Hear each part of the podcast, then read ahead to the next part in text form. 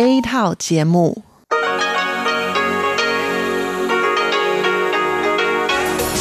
Đây là Đài Phát thanh Quốc tế Đài Loan RTI.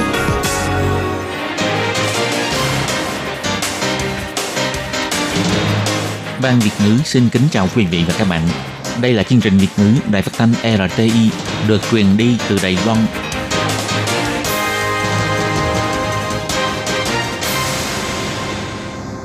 Anh xin kính chào quý vị và các bạn. Chào mừng các bạn đến với chương trình phát thanh của Ban Việt ngữ Đài Phát thanh Quốc tế RTI ngày hôm nay.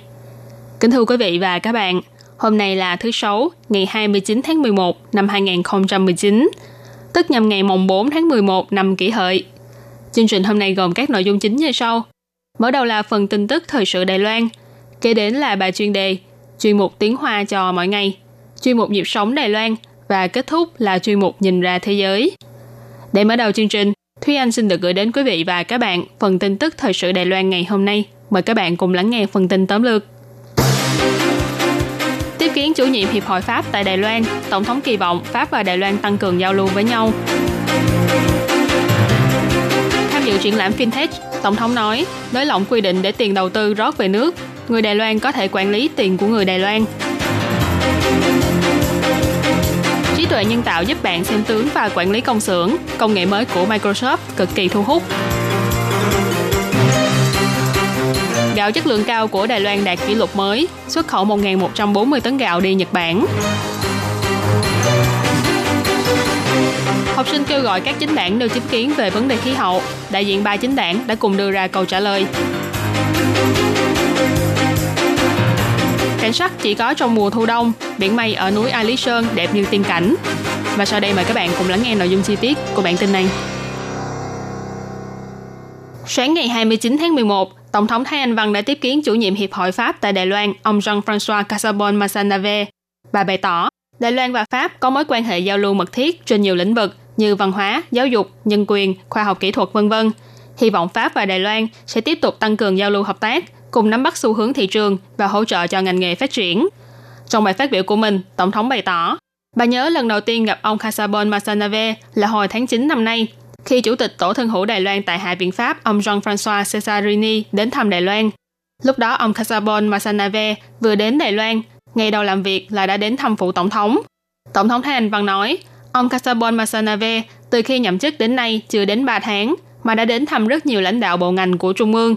Các huyện thị mà ông đã đi qua, ngoài khu vực miền Bắc, còn có các huyện thị ở miền Nam và miền Đông của Đài Loan.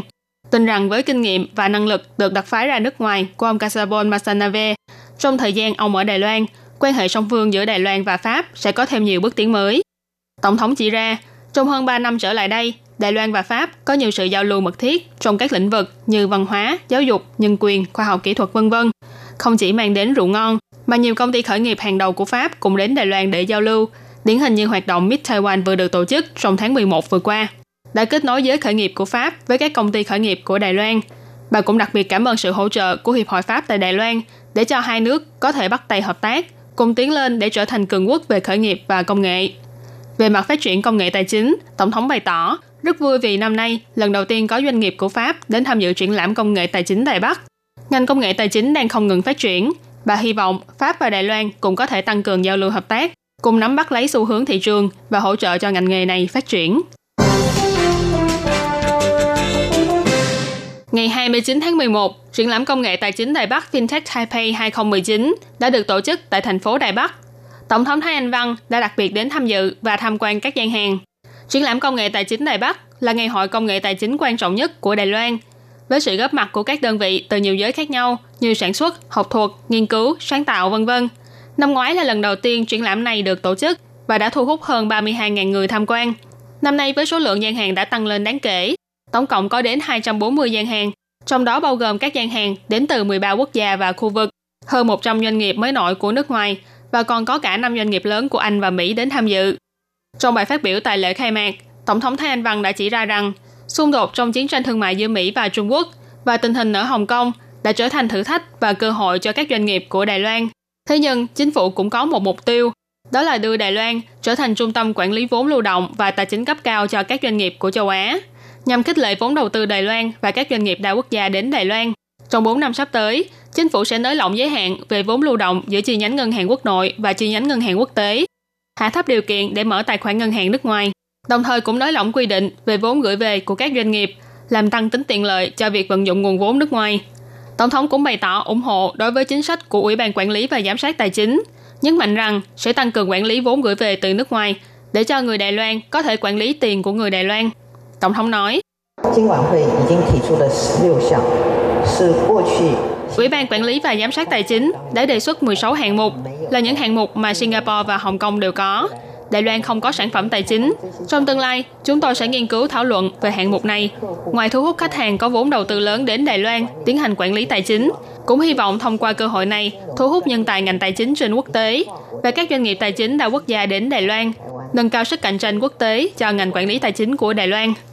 Tổng thống cũng bày tỏ, trước đây, thái độ của các doanh nghiệp tài chính Đài Loan trong vấn đề thu mua quy mô lớn, cấp vốn cho các dự án có tiêu chuẩn về tính chuyên môn cao và phân bố chi nhánh trên toàn cầu đều khá là bảo thủ.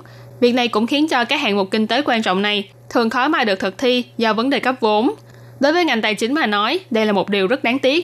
Vì thế trong tương lai, Đài Loan phải học hỏi kinh nghiệm của các nước tiên tiến, thành lập cơ chế bảo đảm tài chính quốc gia, phần nào đó cung cấp sự bảo đảm và chia sẻ nguy cơ tài chính cho các doanh nghiệp, giúp cho các dự án cấp vốn có thể được thành lập và thành công. Không chỉ có thể nâng cao năng lực dịch vụ của ngành tài chính trong nước, còn có thể rót nguồn vốn to lớn ở trong nước vào trong những dự án xây dựng kinh tế quan trọng. Ngày 29 tháng 11, công ty Microsoft tại Đài Loan đã tổ chức Đại hội trí tuệ nhân tạo của Microsoft và đối tác, trưng bày công nghệ trí tuệ nhân tạo mới nhất của công ty này. Ví dụ như công nghệ phân tích mặt người bằng AI, chỉ cần chụp một bức ảnh là có thể lập tức phân tích ra tính cách và thời vận của người trong ảnh. Và còn cả thiết bị giám sát công xưởng từ xa cũng khá là thu hút người xem. Đứng tươi cười trước ống kính, bấm nút đếm ngược 321. Chỉ với một tấm ảnh là có thể lập tức phân tích ra tính cách và thời vận của người đó bằng cách vận dụng những nguyên tố trong thuật bói toán, từ khoảng cách giữa hai mắt, độ lớn của mũi, độ rậm của lông mày vân vân. AI này sẽ đưa ra phán đoán và thậm chí còn đánh giá về nhan sắc của người đó. Nhân viên kỹ thuật của Microsoft nói, Hệ thống có 5 phân loại khác nhau, kim mộc thủy hỏa thổ, từ đó sẽ cho ra nhiều tổ hợp khác nhau. Còn kim mộc thủy hỏa thổ sẽ được căn cứ theo hình dạng gương mặt của bạn. Ngoài ra, thiết bị mắt kính kết hợp ống kính thực tế với HoloLens của Microsoft cũng là thiết bị được rất nhiều người quan tâm khi có thể ứng dụng vào trong công tác quản lý công xưởng. Nhân viên công xưởng chỉ cần đeo kính này vào, những hình ảnh mà nhân viên này nhìn thấy sẽ được đưa về trung tâm điều khiển trung ương từ xa. Nhân viên kỹ thuật của Microsoft nói.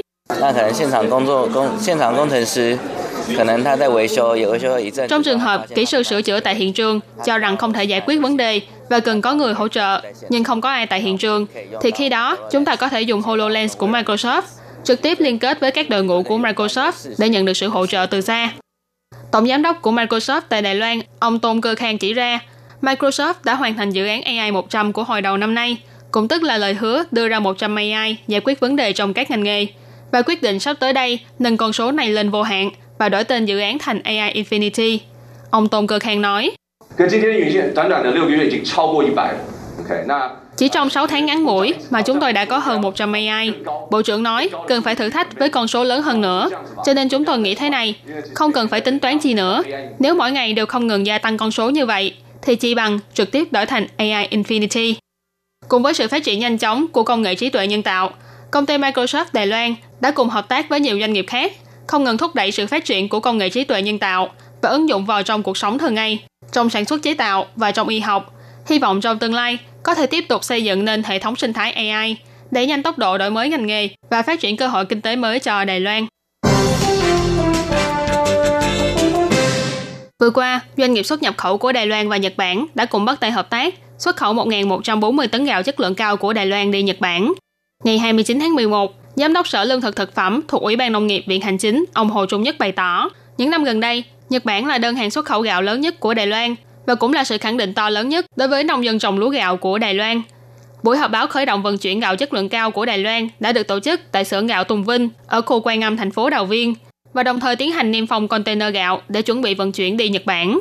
Ông Hồ Trung Nhất bày tỏ, công ty Sunrise của Đài Loan đã hợp tác với doanh nghiệp xuất khẩu của Nhật Bản và nhận được đơn hàng lớn nhất trong những năm qua, 1.140 tấn gạo chất lượng cao của Đài Loan sau khi vượt qua 608 hạng mục kiểm tra đã được chất vào trong container và xuất phát đi Nhật Bản. Việc này chứng tỏ kỹ thuật trồng trọt, sát gạo và chất lượng an toàn thực phẩm của Đài Loan đã lần nữa nhận được sự khẳng định từ Nhật Bản. Ông Hồ Trung Nhất nói, Nhật Bản rất nghiêm khắc trong vấn đề an toàn thực phẩm. Tiêu chuẩn an toàn vệ sinh đối với mặt hàng nhập khẩu là rất cao, phải vượt qua được kiểm nghiệm thuốc trừ sâu của họ mới được phép nhập khẩu.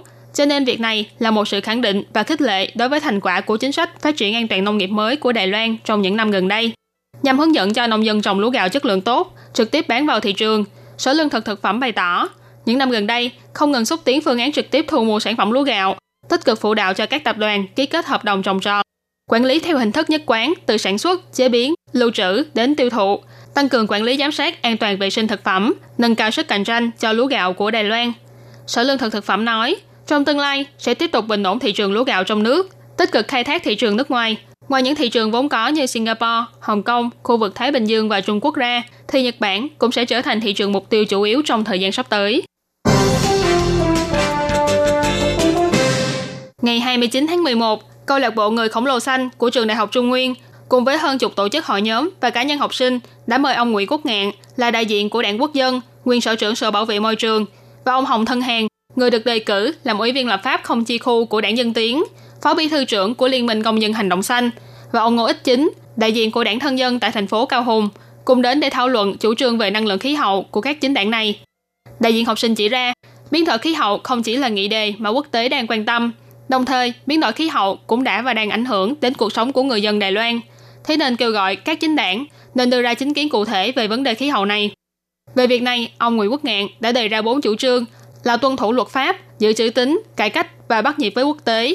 Ông chỉ ra, đảng quốc dân cho rằng phải tuân thủ theo luật quản lý và giảm lượng khí thải nhà kính và phải thực thi mục tiêu giảm lượng khí thải carbon như lời hứa với quốc tế, đồng thời sẽ cho thành lập bộ sinh thái môi trường để giải quyết các vấn đề chung và nỗ lực đưa các ngành nghề bảo vệ môi trường của Đài Loan trở thành nút thắt quan trọng của khu vực Đông Nam Á.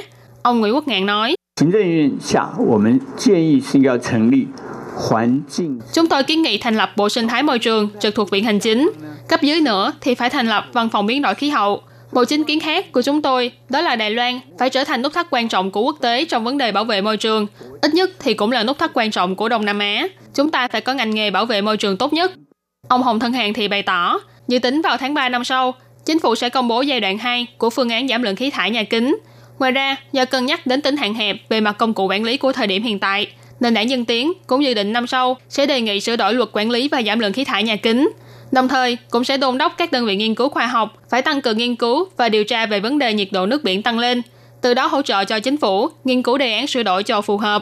Ông Hồng Thân Hàng nói, 这个修法的很重要的内容，当然就是要强化管制工具。我自己个人我也会来推动。 Nội dung quan trọng của việc sửa đổi luật đó là cường hóa công cụ quản lý. Bản thân tôi cũng sẽ thúc đẩy việc nắm bắt tình hình nóng lên của môi trường. Thứ nhất là sẽ bắt tay vào thực hiện các kế hoạch nghiên cứu khoa học. Sau khi có kết quả thì cũng phải công bố cho mọi người biết. Còn ông Ngô Ích Chính thì nhận định, trọng tâm của hiện tại là nên tập trung ở việc hành động để thích ứng với khí hậu cực đoan. Chính phủ nên có ngân sách và công cụ tài chính để hỗ trợ cho người dân phát triển ngành nghề bảo vệ môi trường. Đồng thời cũng chủ trương rằng tất cả những nhận thức chung về giảm lượng khí thải carbon đều nên được ký kết bởi tất cả các chính đảng mới có thể tránh được trường hợp chính sách không nhất quán và liên tục trong tương lai. Núi non trùng điệp, mây mù vương vấn, khiến cho người ta tưởng chừng như lạc vào cõi tiên. Khu khích đỉnh, xã Phiên Lộ, huyện Gia Nghĩa, nơi có độ cao 1.400m so với mực nước biển, chính là nơi chiêm ngưỡng biển mây tuyệt vời nhất. Những tầng mây dày đặc dần dần lộ ra kẽ hở, ánh sáng mặt trời chiếu rọi qua làn mây, soi vào các hạt bụi trong không khí, tạo ra những cột sáng lung linh, tô điểm thêm cho nét đẹp sơn thủy vốn có của vùng núi này.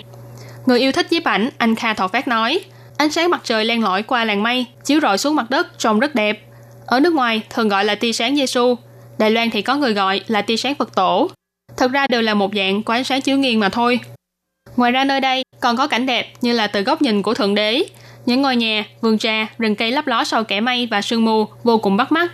Anh Kha Thọ Phát nói, nếu dưới mặt đất có sương mù, thì từ trên núi rất có khả năng sẽ nhìn thấy cảnh vô cùng lộng lẫy. Cùng với lượng mây mù và hơi nước dày đặc, biển mây đã trở thành cảnh quan tự nhiên đặc sắc của riêng vùng núi A Lý Sơn vào mùa thu đông, thu hút không ít khách tham quan lên núi để cùng chiêm ngưỡng biển mây và tia sáng Giêsu tuyệt đẹp này. Các bạn thân mến, vừa rồi là bản tin tức Đài Loan ngày hôm nay do Thúy Anh biên tập và thực hiện. Cảm ơn sự chú ý lắng nghe của quý vị và các bạn. Thân ái chào tạm biệt và hẹn gặp lại.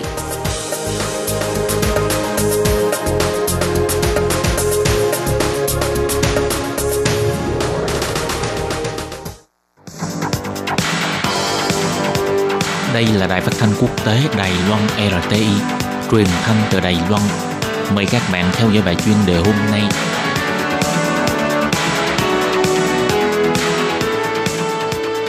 Lê Phương thân chào các bạn, các bạn thân mến. Hoan nghênh các bạn theo dõi bài chuyên đề hôm nay qua bài viết Xin hãy lắng nghe tiếng nói của giới doanh nhân – Tháng trước, Chủ tịch Tổng hội Thương nghiệp Đài Loan ông Lại Chính Dực đưa ra 13 kiến nghị với chính phủ. Tiếp đó, Chủ tịch Tổng hội Công nghiệp Toàn quốc Vương Văn Uyên cũng trực tiếp đề xuất ý kiến với Tổng thống Thái Anh Văn. Họ hy vọng hai bờ eo biển Đài Loan khôi phục cơ chế đối thoại trên nền tảng thỏa thuận chung năm 1992, kêu gọi chính phủ nhanh chóng đàm phán với Trung Quốc để cho hiệp định EFTA sắp hết hiệu lực được tiếp tục thực hiện, đồng thời ký kết hiệp định hàng hóa mậu dịch ký kết hiệp định thương mại tự do với khối ASEAN. Nhưng lời kiến nghị của hai vị đại diện giới công thương nghiệp không giành được sự hồi ứng của Tổng thống Thái Anh Văn. Tuy chính phủ lúc nào cũng nói phấn đấu kinh tế, quan tâm doanh nhân Đài Loan, nhưng thực ra chỉ quan tâm đến số phiếu bầu của mình mà thôi. Vừa qua, Tổng hội Công nghiệp Toàn quốc tổ chức đại hội chào mừng lễ hội công nghiệp. Ông Vương Văn Uyên đặc biệt tham gia buổi họp và đóng góp ý kiến cho Tổng thống Thái Anh Văn – Ông rất lo lắng đối với sự tác động tình hình quốc tế, đối với sự phát triển kinh tế Đài Loan. Đối với giới công nghiệp mà nói, điều quan trọng không phải là các khoản thưởng, mà là xây dựng môi trường đầu tư tốt, có thể hoàn thành phát triển kinh tế. Ông cho rằng chính phủ không thể không chú trọng mối quan hệ chặt chẽ trong lĩnh vực kinh tế, thương mại giữa hai bờ eo biển Đài Loan. Trung Quốc là thị trường xuất khẩu lớn nhất và cũng là nguồn nhập khẩu lớn nhất của Đài Loan – chính phủ phải hỗ trợ doanh nhân Đài Loan thuận lợi mở rộng thị trường Trung Quốc. Tháng trước, Tổng thống Thái Anh Văn tiếp kiến những người đoạt giải doanh nhân ưu tú của Tổng hội Thương mại Đài Loan, ông Lại Chính Dực cũng kiến nghị chính phủ phải nhanh chóng thông qua điều lệ đặc biệt khu thí điểm thương mại tự do và luật di dân kinh tế mới. Đây là mấu chốt quan trọng quyết định số phận của Đài Loan trong 10 năm sau. Sau cuộc chiến thương mại Mỹ và Trung Quốc, các nước đều tích cực tiến hành hiệp thương kinh tế mậu dịch – Hàn Quốc, Nhật Bản và Trung Quốc đều tích cực hiệp thương ký kết FTA với các nước khác. Đài Loan dĩ nhiên càng nên tìm cách để gia nhập tổ chức hợp tác kinh tế khu vực châu Á như là CPTPP, RCEP v.v. Tổng thống Thái Anh Văn không có hồi ứng đối với kiến nghị và lời kêu gọi của Tổng hội Thương mại và Tổng hội Công nghiệp Toàn quốc Đài Loan. Đối với kiến nghị của Tổng hội Thương mại Đài Loan, Ủy ban Phát triển Quốc gia hồi ứng rằng trong mặt quan hệ hai bờ eo biển Đài Loan, chính phủ duy trì lời tuyên bố, thiền chí không thay đổi, lời hứa không thay đổi, không khuất phục trước áp lực, tăng cường hòa bình và phát triển giữa hai bờ eo biển Đài Loan. Chính phủ dựa theo ba nguyên tắc và mối quan hệ hai bờ eo biển Đài Loan vừa nêu trên, hoàn toàn không có hành động nào để thúc đẩy mối quan hệ hai bờ eo biển Đài Loan, dùng chính sách thân Mỹ phản đối Trung Quốc, gây hấn về Trung Quốc, khiến cho bảy nước đồng minh liên tục cắt đứt quan hệ ngoại giao với Đài Loan. Và Trung Quốc tuyên bố tạm thời ngưng cho phép du khách Trung Quốc đến Đài Loan du lịch tự do. Ủy ban Phát triển Quốc gia còn dùng nguyên tắc này để hồi ứng kiến nghị của Tổng hội Thương mại Đài Loan, hoàn toàn mặc kệ tâm tư nguyện vọng của Tổng hội Thương mại Đài Loan. Đối với kiến nghị của Tổng hội Công nghiệp Toàn quốc, lúc phát biểu, Tổng thống Thái Anh Văn cho hay – 20 năm qua, vốn đầu tư của ngành công nghiệp bị thu hút bởi phía Trung Quốc. Mãi cho đến gần đây mới xoay chuyển tình hình. Doanh nhân Đài Loan trở về đầu tư gần 700 tỷ. Bà hy vọng Đài Loan trở thành trung tâm sản xuất cao cấp châu Á và xây dựng chuỗi cung ứng xanh. Những kỳ vọng như vậy là rất xa vời và đầy tham vọng, nhưng lại không thực sự đối mặt với mối quan hệ chặt chẽ giữa hai bờ eo biển Đài Loan, thậm chí còn không quan tâm đến hoàn cảnh khó khăn hiện tại của giới doanh nghiệp – sự phát triển kinh tế của Đài Loan là dựa vào xuất khẩu, sự hỗ huệ thương mại với các nước. Đài Loan hoàn toàn bị gạt bỏ bên ngoài RCEP, cũng không được tham gia CPTPP. Thương mại song phương càng không có cơ hội đàm phán. Ai cũng biết Đài Loan muốn tham gia tổ chức quốc tế hoặc là khu vực là điều phải có sự đồng ý của Trung Quốc. Nếu các nước quốc tế đều công nhận nguyên tắc một Trung Quốc của Trung Quốc, không có sự đồng ý của Trung Quốc, thì Đài Loan không thể nào tham gia tổ chức quốc tế. Mối quan hệ giữa hai bờ eo biển Đài Loan là huyết mạch của sự phát triển kinh tế, ngoại giao, chính trị của Đài Loan. Quan hệ tốt thì mọi việc đều tốt đẹp, nếu quan hệ không tốt thì sẽ như thế nào, chắc hẳn ngay ai cũng biết. Các bạn thân mến, các bạn vừa theo dõi bài chân đề do Lê Phương thực hiện. Xin cảm ơn các bạn đã quan tâm và theo dõi. Lê Phương xin hẹn gặp lại các bạn vào tuần sau cũng trong giờ này.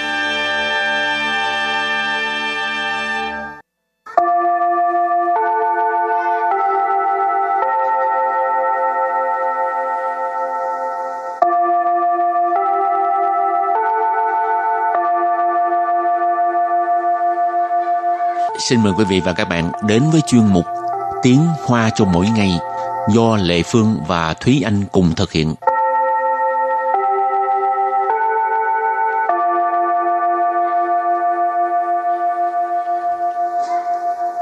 Thúy Anh và Lệ Phương xin kính chào quý vị và các bạn. Chào mừng các bạn đến với chuyên mục Tiếng Hoa cho mỗi ngày ngày hôm nay. Sắp tới hè rồi.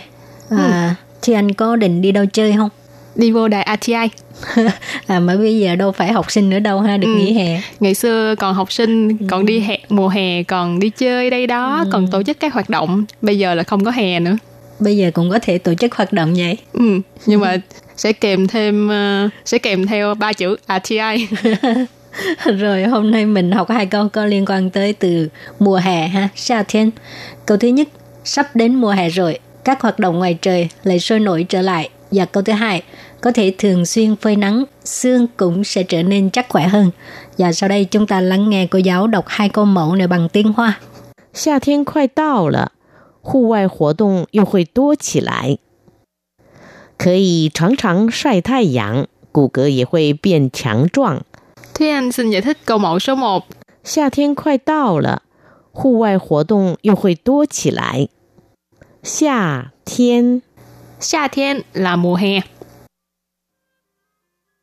快到了，快到了 là sắp đến rồi. Cho nên 夏天快到了 là sắp đến mùa hè rồi. 户外活动，户外活动 Hu ngoại là ngoài trời, hoạt động là hoạt động, cho nên hu ngoại hoạt động là các hoạt động ngoài trời. Yo Yo là lại. Hui Hui là sẽ. Tua Tua là nhiều. Yo hui tua chỉ lại là ở đây mình có thể dịch là lại trở nên sôi nổi hoặc là lại trở nên nhiều hơn. Và sau đây chúng ta hãy cùng lắng nghe cô giáo đọc lại câu mẫu này bằng tiếng Hoa. 夏天快到了，户外活动又会多起来。夏天快到了，户外 活动又会多起来。Câu này có nghĩa là sắp đến mùa hè rồi, các hoạt động ngoài trời lại sôi nổi trở lại. Và câu thứ hai, có thể thường xuyên phơi nắng, xương cũng sẽ trở nên chắc khỏe hơn. 可以常常晒太阳，骨骼也会变强壮。Lê Phương xin giải thích câu 2. 可以，可以 là có thể. 常常，常常 có nghĩa là thường xuyên. 晒太阳，晒太阳 tức là phơi nắng ha. Thái阳 là mặt trời Củ cỡ Củ cỡ là xương, xương cốt. Dễ hội Dễ hội là cũng sẽ. Biến强壮 Biến là biến thành là trở nên ha.强壮tức là khỏe mạnh. Ở đây nói về xương cho nên mình có thể dịch là chắc khỏe. Và sau đây chúng ta lắng nghe cô giáo đọc câu mẫu này bằng tiếng Hoa. 可以常常晒太阳，骨骼也会变强壮。可以常常晒太阳，骨骼 也会变强壮。Câu vừa rồi là có thể thường xuyên phơi nắng, xương cũng sẽ trở nên chắc khỏe hơn. Và sau đây chúng ta hãy cùng đến với phần từ vựng mở rộng.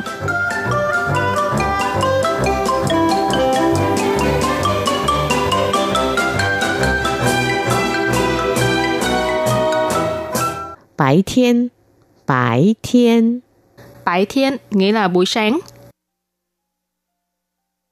日出，日出，日出 có nghĩa là mặt trời mọc. 日落，日落，日落 là mặt trời lặn. Rồi bây giờ mình đặt câu cho các từ vựng mở rộng. Từ thứ nhất, 白天 có nghĩa là ban ngày. 现在是白天又不是黑夜，你怕什么？现在是白天，又不是黑夜，你怕什么 ？Câu này có nghĩa là bây giờ là ban ngày, đâu có phải ban đêm đâu, bạn sợ cái gì? Hiện tại có nghĩa là bây giờ. Dâu bù sự lại không phải. Hay ye, tức là ban đêm. Nì pa sợ mỏ. Bạn sợ cái gì? Pa là sợ ha. Và sau đây đặt câu cho từ thứ hai, rư chu nghĩa là mặt trời mọc. 还记得大学时和好朋友相约一起去看日出，真美好。还记得大学时 和好朋友相约一起去看日出，真美好。Câu này có nghĩa là còn nhớ thời học đại học cùng những người bạn tốt hẹn nhau đi xem mặt trời mọc, thật là tốt đẹp. Hãy chi tờ là còn nhớ, ta xuế là đại học, sử ở đây ý chỉ là khoảng thời gian, cho nên hãy chi tờ ta xuế sử là còn nhớ thời học đại học, khở là và, hào phấn dụ là bạn tốt, bạn thân, xiang yue là hẹn nhau, ý chỉ là cùng nhau,去đi, Khan rư chu, rư chu là mặt trời mọc, cho nên khan rư chu là xem mặt trời mọc. Trên mỹ hào, mỹ hào là tốt đẹp. Trên mỹ hào ở đây là cảm thán. Ý chỉ là thật là một khoảng thời gian tốt đẹp. Rồi đặt câu cho từ cuối cùng. Rư lụa có nghĩa là mặt trời lặn ha. 听说高美湿地的日落很美，要一起去看吗？ 听说高美湿地的日落很美，要一起去看吗？Câu này có nghĩa là nghe nói mặt trời lặn ở vùng đất ngập nước cao Mỹ rất là đẹp. Có muốn uh, đi xem không? Thiên số có nghĩa là nghe nói ha. Cao Mỹ sư tì tức là vùng đất ngập nước cao Mỹ. Cái này là một cái địa địa danh ở Đài Trung. Là Cao mày là tên của cái vùng đất ngập nước. Mình dịch ra là Cao Mỹ. Sư Ti là vùng đất ngập nước. Sư lua tức là mặt trời lặn ha. Hấn mày có nghĩa là rất đẹp Giao y sĩ suy khan mà, có nghĩa là có đi xem không, y sĩ là cùng nhau, suy khan là đi xem, ma có nghĩa là không, từ nghi vấn ha. Và sau đây chúng ta hãy cùng ôn tập lại hai câu mẫu của ngày hôm nay.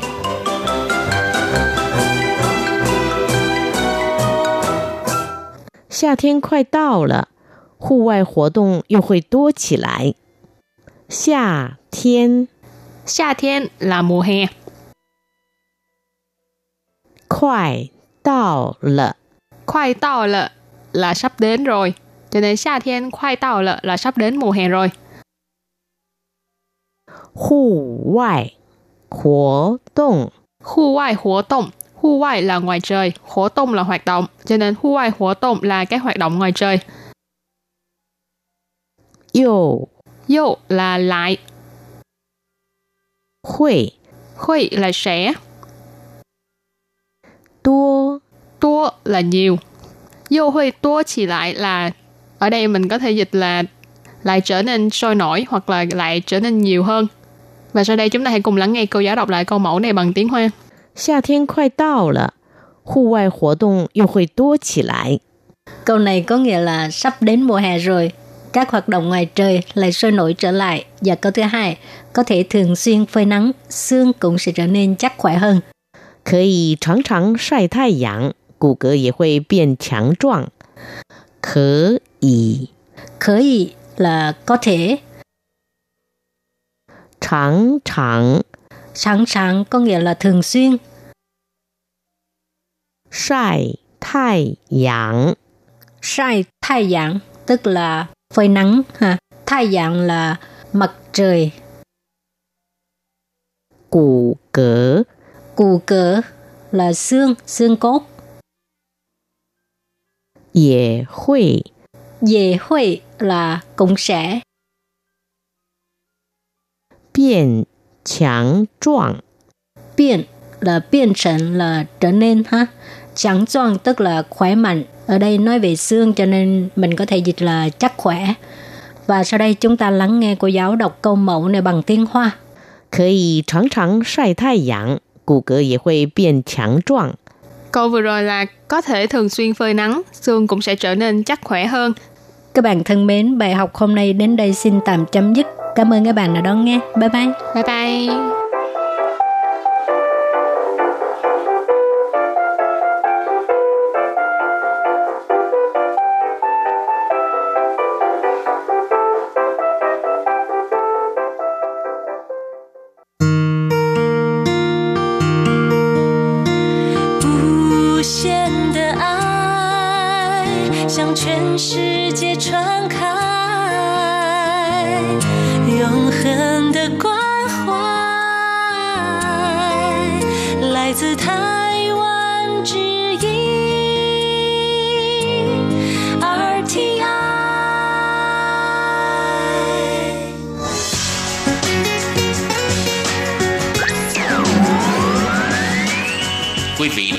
nghe chương trình Việt ngữ Đài RTI truyền thanh từ Đài Loan.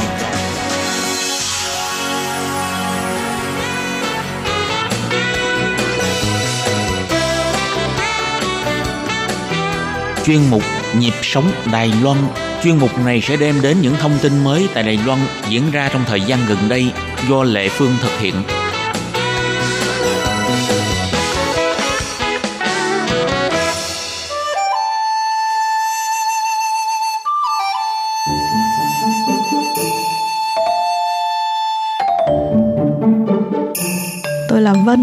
Đến từ một trường đại học ở tại thành phố Hồ Chí Minh.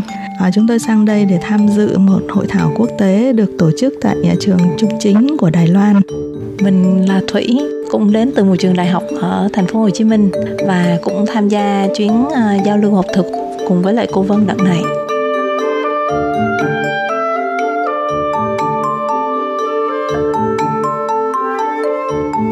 Các bạn thân mến, vừa rồi là lời giới thiệu của hai cô giáo đến từ Việt Nam. Đó là cô Thủy và cô Vân. Thì à, hai cô giáo này là đã sang Đài Loan để tham gia một cái à, à, hội thảo quốc tế. Thì để biết thêm à, hai cô đã có một cái à, cuộc giao lưu như thế nào cũng như những cái uh, trải nghiệm, những cái ấn tượng của hai cô đối với Đài Loan. Nào, bây giờ chúng ta cùng lắng nghe buổi trò chuyện giữa Lê Phương với hai cô giáo Vân và Thủy nhé.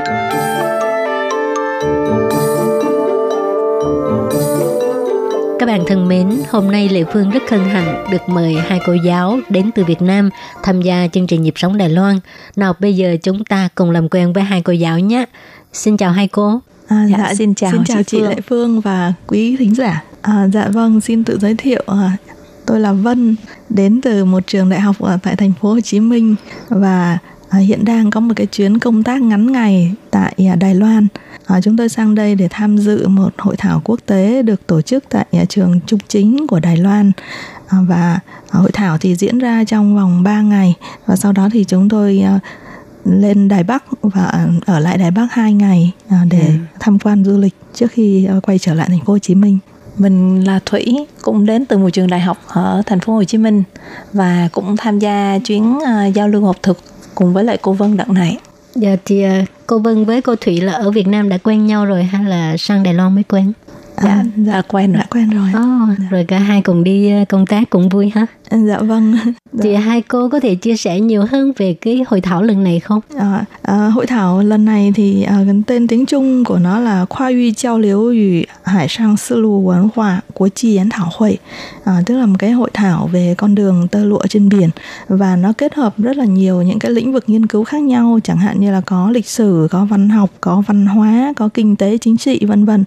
À, vậy thì cái con đường tơ lụa trên biển nó đã kết nối ở các nước à, Đông Nam Á và từ Đông Nam Á sang à, Tây Á và sau đó là đi xa nữa về phương Tây à, và trong đó thì Việt Nam là một cái điểm dừng khá là quan trọng của con đường này cho nên đợt này thì chúng tôi đến đây với những cái bài viết nghiên cứu từ cái tầm nhìn của một học giả Việt Nam yeah. nhưng mà hy vọng là được học hỏi từ các học giả đến từ Đài Loan cũng như là các nước Đông Nam Á các nước Đông Á mà yeah. quan tâm đến con đường tơ lụa trên biển. Dạ. Thì ờ, cô Vân là giới thiệu về cái ờ, phần nghiên cứu như thế nào ạ? À, dạ, dạ ờ, bài nghiên cứu đợt này của tôi là về đạo mẫu tại Việt Nam là cái sự phát triển của đạo mẫu trước tiên là ở miền Bắc sau đó là uh, dần dần theo cái um, bước chân mở cõi của ông cha ta thì đi dần vào miền Trung và miền Nam à, và tại mỗi miền thì nó đều có những cái sự biến đổi khác nhau. À, đặc biệt là ở miền Trung thì dọc ven biển nó sẽ kết hợp với lại những cái tín ngưỡng của người Chăm chẳng hạn như là tín ngưỡng Thiên À, và ở cái tín ngưỡng này thì sắc thái của nó sẽ rất là giống với lại tín ngưỡng um, ma sủ của uh, Đài Loan cũng như là tại uh, khu vực biển khu vực ven biển Trung Nam Hải uh, yeah. của Trung Quốc và các nước Đông Nam Á khác uh, cho nên là mình sẽ có một cái sự so sánh nhất định và mình cũng uh, nhấn mạnh là à bản sắc của Việt Nam là gì trong cái mối tương quan giữa các nước uh, Đông Nam Á. Dạ. Thì uh, sau cái uh, bài báo cáo như vậy thì nhận được một cái sự phản hồi của các nước bạn như thế nào?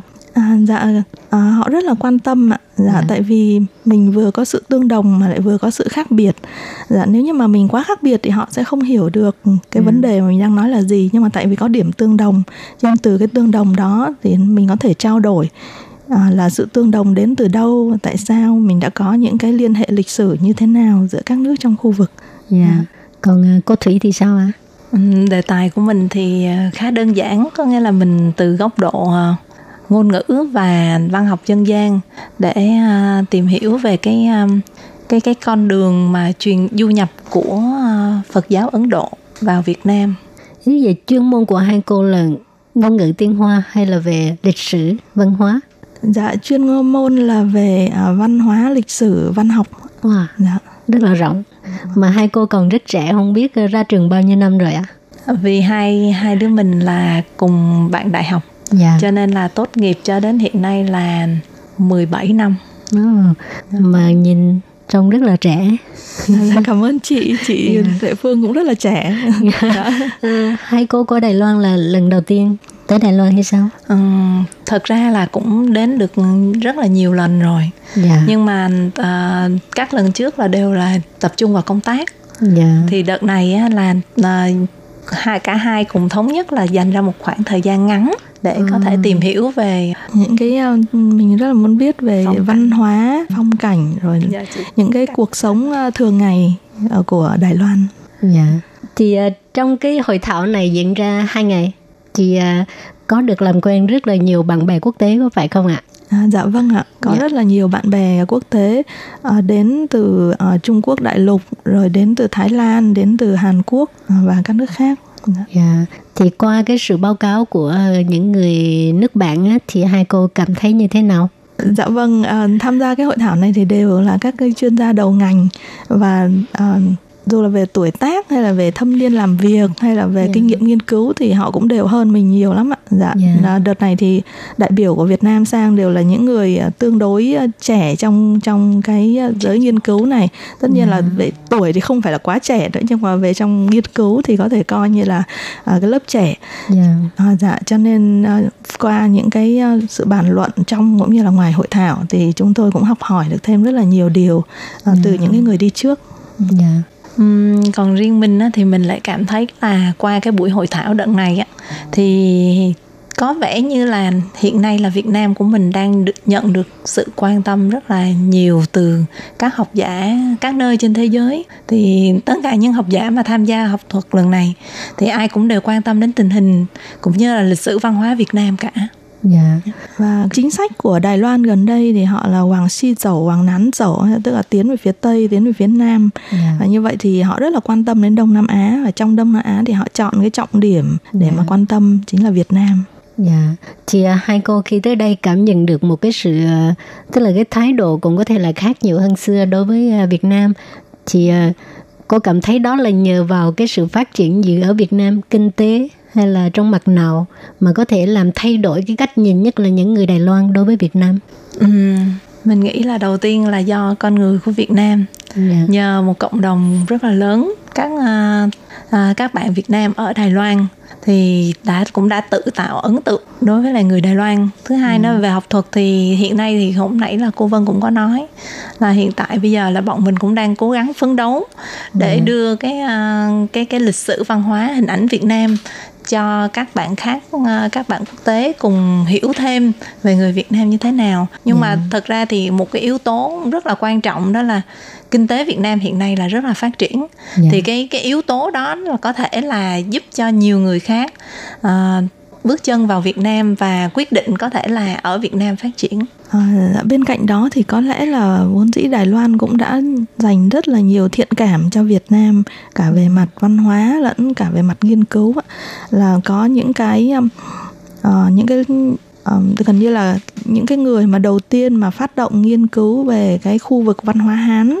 Ừ. ở mà liên quan đến các nước đồng văn ấy, là các học giả của Đài Loan Dạ. và từ những năm 80 thì họ đã có những cái công trình nghiên cứu về Việt Nam rồi và Dạ. có thể nói là cái lịch sử nghiên cứu Việt Nam tại Đài Loan là nó bắt đầu khá sớm à, thậm chí có thể nói là những cái nghiên cứu của họ và sớm và có giá trị ờ, không kém gì nếu như mà không muốn nói là có một số những cái ờ, điểm những cái đề tài những cái lĩnh vực nó còn phát triển hơn cả ở, ở Trung Quốc đại lục hay là những nước khác dạ cho nên là với những cái ừm, kinh nghiệm nghiên cứu cũng như là việc những năm gần đây họ thu thập được rất là nhiều tài liệu từ Việt Nam thì Dạ. họ cũng muốn phát triển cái việc nghiên cứu này và có thể nói là Đài Loan cũng đang mà dẫn đầu một phần nào đó ở trong cái lĩnh vực nghiên cứu về ờ, các nước đồng văn trong khu vực văn hóa Hán ờ, và đặc biệt là về lịch sử văn hóa Việt Nam. Dạ thì à, nếu như ờ, có người hỏi hai cô cảm thấy Việt Nam trong những năm gần đây là cái ưu thế mạnh nhất của Việt Nam là gì trong mặt nào? dân số trẻ Đúng. kinh tế phát triển Tại vì cũng có rất nhiều à, à, doanh nhân người ta sang Đài Loan, à, sang Việt Nam đầu tư cũng là lý do cái cái cái lực lượng lao động trẻ hóa đúng không ạ? dạ. Dạ. Còn lương bây giờ nghe nói cũng à, cao hơn nhiều rồi phải không? đã được cải thiện. Đang cải thiện. nhưng mà nếu mà được tăng lương người dân Việt Nam sẽ rất là mừng. Nhưng mà Lệ Phương nghĩ khi mà bên này tăng lương thì cái các doanh nhân nước ngoài người ta lại bắt đầu chuyển sang nước khác với cái cái cái cái lương à, cái tiền lương nó thấp hơn có có bị ảnh hưởng không? Ờ, thực ra về vấn đề này thì mặc dù là ờ, chúng tôi không có phải là biết một cách chi tiết lắm Dạ. nhưng mà về cảm nhận mà nói thì thực ra đến cho đến thời điểm hiện tại thì mức lương tại à, Việt Nam vẫn là rất là cạnh tranh so với các nước trong khu vực Ờ, Dạ. thực sự là ờ, đó cũng là một trong những cái yếu tố thu hút doanh nghiệp nước ngoài đầu tư đến Việt Nam và cho đến thời điểm hiện tại thì nó vẫn là một cái điểm quan trọng à, khiến cho các doanh nghiệp nước ngoài chú ý Dạ. Nhưng mà một khi tăng lương thì nó mất cái à, cạnh tranh rồi. dạ vâng thì chắc chắn là như vậy nhưng mà có lẽ là cũng phải một thời gian nữa Dạ. Ok. Thì nếu như mà giới thiệu về Việt Nam thì hai cô sẽ giới thiệu về cái gì? À, vâng, đợt này thì chúng tôi cũng đã có một số những cái chuyên đề để giới thiệu về à, văn hóa Việt Nam và cái mà à, sinh viên Đài Loan thích nghe nhất là về các điểm du lịch ở Việt Nam như thế nào, Dạ. rồi ẩm thực của Việt Nam ra sao. Họ rất là thích ẩm thực Việt Nam, và họ cũng muốn biết à, nhiều hơn về văn hóa lịch sử của Việt Nam. À, thì ừm, bên cạnh việc là giới thiệu những cái giá trị về bề mặt văn hóa xã hội thì chúng tôi cũng cố gắng đi sâu vào những cái à, điểm tương đồng và khác biệt trong văn hóa lịch sử như vừa nãy cũng đã giới thiệu với chị. Dạ. Còn uh, cô Thủy thích nhất Việt Nam về điểm gì? mình cũng ý kiến giống của Vân Dạ.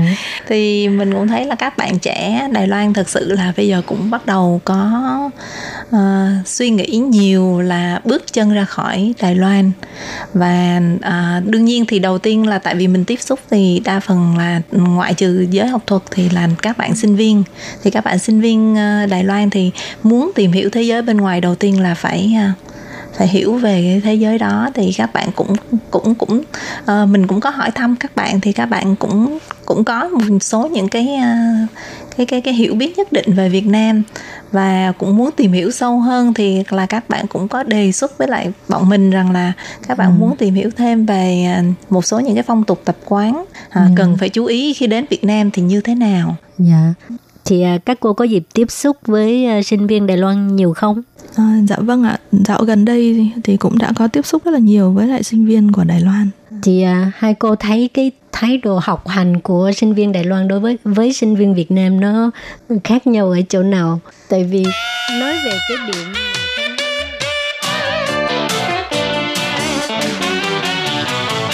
Các bạn thân mến, sao các bạn có thấy ờ, cô giáo Thủy và cô giáo Vân đã có những cái ờ, chia sẻ rất là thú vị phải không nào? Nhưng thật đáng tiếc là thời lượng của chương trình có hạn cho nên chương mục nhịp sống Đài Loan hôm nay đến đây xin tạm chấm dứt. Tuần sau Lệ Phương ờ, xin mời các bạn nhớ tiếp tục đón nghe những lời tâm sự của hai cô giáo đến từ Việt Nam nhé. Cảm ơn các bạn rất nhiều. Quý vị và các bạn thân mến, xin mời quý vị và các bạn truy cập vào trang web Đài RTI để đón nghe chương trình phát thanh tiếng Việt vn.rti.org.tvk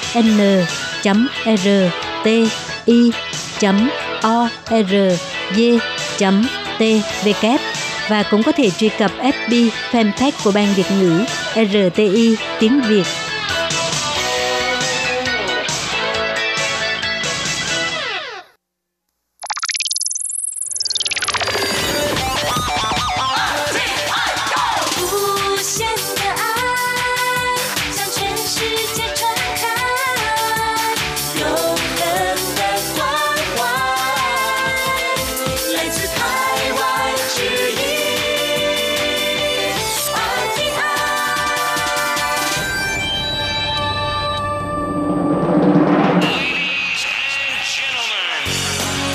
Là đài phát thanh RTI FM, tiếng nói từ Đài Loan.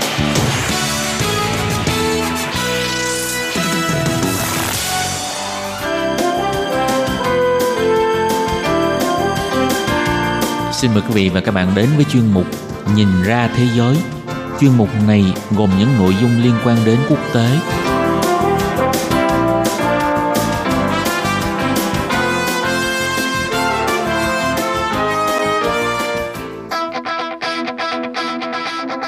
Tường Vi xin chào quý vị và các bạn. Chào mừng các bạn trở lại với chuyên mục Nhìn ra thế giới để nắm bắt được những thông tin và sự kiện chính trị quan trọng đang xảy ra khắp năm châu.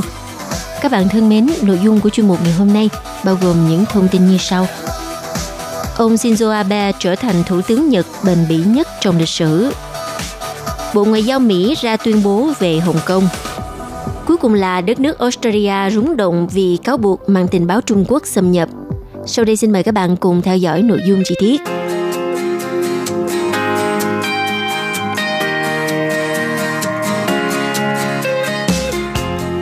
Có thể nói ông Shinzo Abe đã đứng vững ở chính trường với khả năng vượt qua mọi bê bối. Vào ngày 20 tháng 11, ông đã chính thức trở thành thủ tướng tại nhiệm lâu nhất lịch sử Nhật Bản. Theo nhận định của hãng thông tấn AFP, Thủ tướng Shinzo Abe đã củng cố vững chắc vị trí của mình trên chính trường Nhật Bản với chính sách ngoại giao khôn khéo, bất chấp tinh thần chủ nghĩa dân tộc bảo thủ và hàng loạt bê bối có liên quan đến cá nhân mình.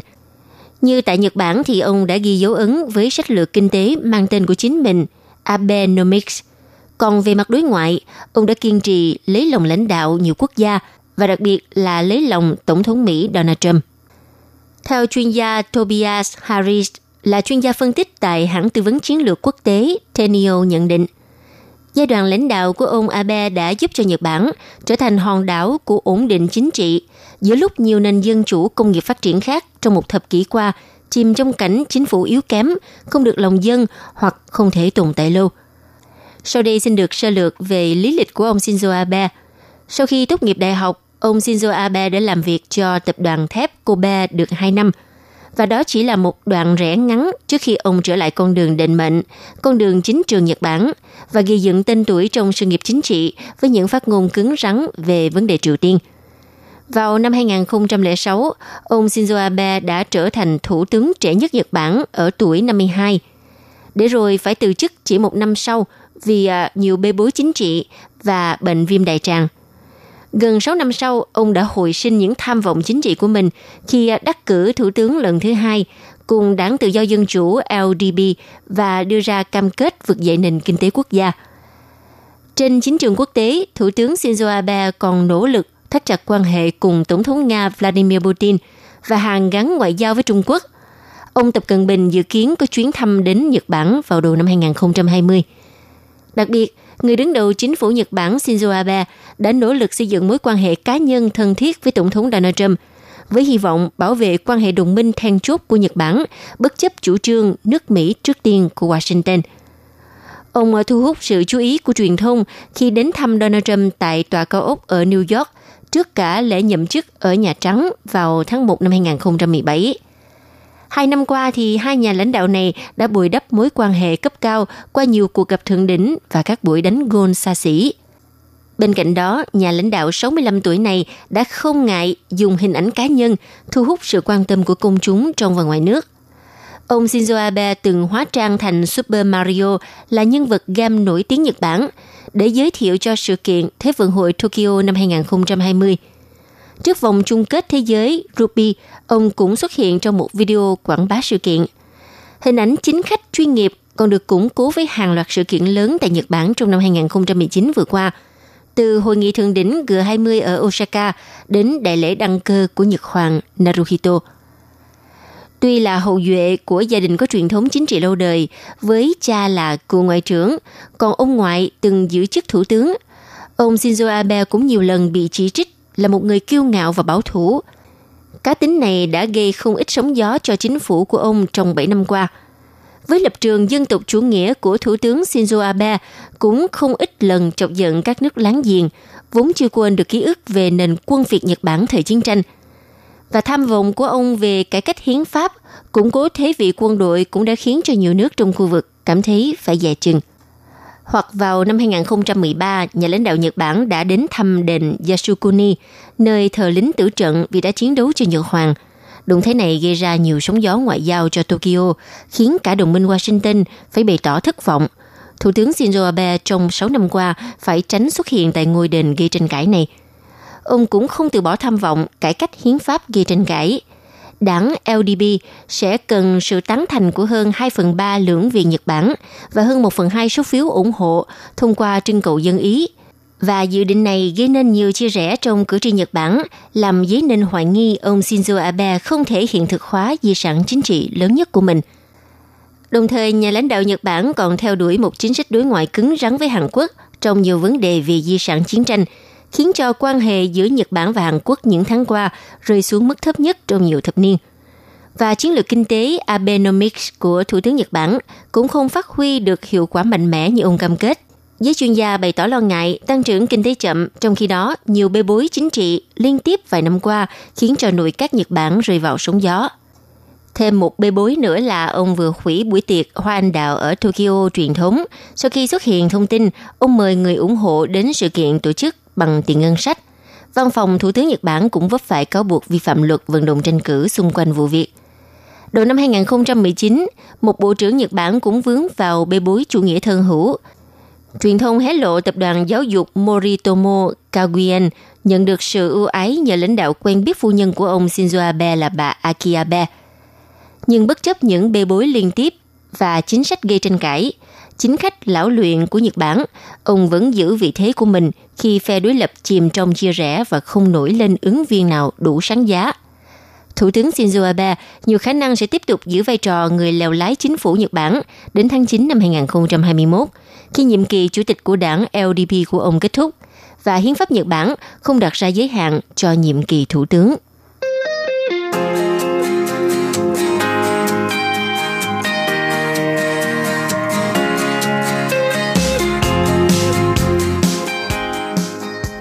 Trước tình hình căng thẳng đang diễn ra tại Hồng Kông, Mỹ yêu cầu Trung Quốc tôn trọng tuyên bố chung mà Trung Quốc ký kết với Anh vào thời điểm Hồng Kông được trao trả để đảm bảo quyền tự trị cho Hồng Kông.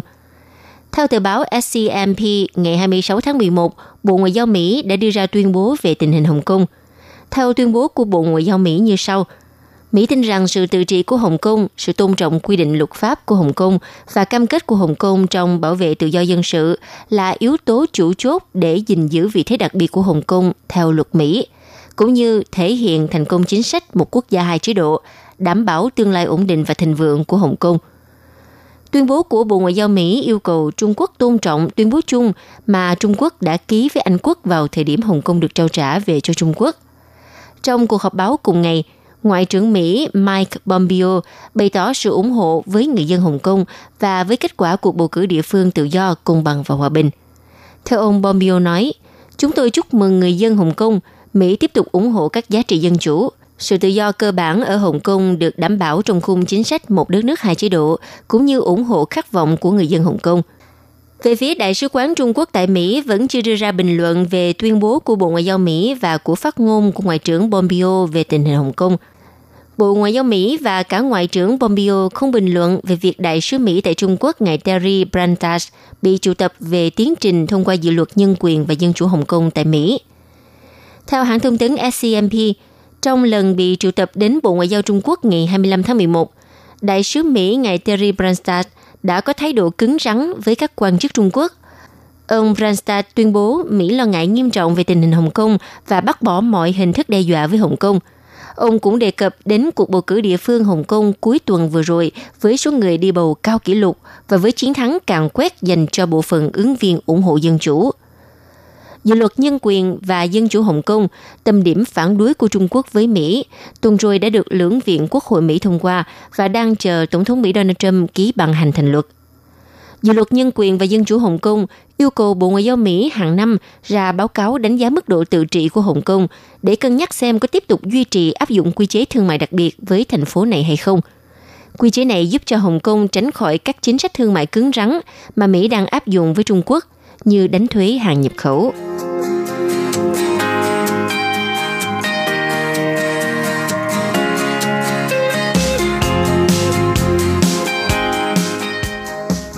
Hiện nay, các nhân viên tình báo Australia đang điều tra các cáo buộc rúng động cho rằng một nhóm điệp viên Trung Quốc đang cố gắng cài cắm một gián điệp vào Quốc hội Liên bang của Australia ở Canberra và đây là một chiến lược dài hạn nhằm vào việc gây tác động lên các chính sách của chính quyền Australia. Vào ngày 25 tháng 11 năm 2019, mạng truyền hình Australia Nine Network phát sóng các cáo buộc động trời về nghi án các điệp viên Trung Quốc đã đề nghị cấp 1 triệu đô la Australia, tương đương với 680.000 USD, cho một nhà buôn ô tô hạng sang Nick Chow ở Melbourne để người này ra ứng cử cho một ghế trong quốc hội khu vực Melbourne. Ông Nick Chow, người đàn ông được chuẩn bị cho việc cài cắm nói trên, đã tiết lộ ý đồ với cơ quan phản gián Australia ASIO. Viết tắt từ cụm tiếng Anh có nghĩa là Tổ chức Tình báo An ninh Australia – và người đàn ông 32 tuổi này đã chết tại một buồng khách sạn ở Melbourne hồi tháng 3 năm 2019 sau khi được cho là đã tiếp cận tổ chức tình báo an ninh của Australia. Hiện nay, cảnh sát vẫn chưa xác định được nguyên nhân gây ra cái chết của nhà buôn ô tô này. Theo lời kể của Nick Chow đã nói với tổ chức an ninh tình báo Australia rằng anh ta được đề nghị nhận một triệu Australia tài trợ cho một chiến dịch trong cuộc bầu cử liên bang Australia năm 2018 ở Melbourne, nơi rất đông người Hoa sinh sống – Nick Chow khi ấy sẽ chuẩn bị ra tranh cử với tư cách là ứng viên đảng tự do. Đảng này trước đây và bây giờ là một phần thuộc chính phủ Liên Hiệp. Theo Thủ tướng Australia ông Scott Morrison mô tả thông tin về ổ nhóm điệp viên này là gây bất an lớn và ông cho biết Canberra sẽ xem xét khả năng siết chặt các bộ luật chống lại sự can thiệp của nước ngoài nếu như cần thiết. Chính quyền của Thủ tướng Morrison được cho là đã gửi công hàm ngoại giao phản đối Bắc Kinh ngay sau khi xuất hiện các cáo buộc trên. Nếu các tiết lộ này đúng thì chúng sẽ đe dọa hơn nữa các mối quan hệ vốn đã mong manh giữa Australia và Trung Quốc, đồng thời khiến cho các hoạt động thương mại và chính trị của cộng đồng dân tộc Hoa thiểu số tại đây bị giám sát chặt chẽ hơn. Chủ tịch Ủy ban Tình báo và An ninh của Quốc hội Australia, ngài Andrew Hastie cho rằng vấn đề này rất nghiêm trọng và đây là một nỗ lực do nước ngoài tài trợ nhằm xâm nhập quốc hội của chúng ta, sử dụng một công dân của Australia – Đầu tháng 11 này, ông Hastie cho biết ông và một nghị sĩ nữa thuộc đảng tự do đã bị cấm nhập cảnh vào Trung Quốc trong một chuyến khảo sát do họ trước đó đã chỉ trích chính quyền Trung Quốc. Tổng giám đốc cơ quan phản gián ASIO, ngài Mike Burgess, tuyên bố vào cuối ngày 24 tháng 11 rằng Tổ chức Tình báo An ninh Australia ASIO sẽ tiếp tục đứng đầu tuyến đối chọi với các can thiệp và hoạt động gián điệp của nước ngoài ở Australia – Hôm 25 tháng 11, ông Burgess xác nhận rằng cơ quan của mình rất chú ý các cáo buộc này và đang điều tra về chúng. Ông nói, hoạt động tình báo nước ngoài thù địch tiếp tục tạo ra một mối đe dọa thực sự đối với đất nước chúng ta và an ninh tổ quốc. Tuy nhiên, ông từ chối bình luận về các cá nhân bị cáo buộc có liên quan.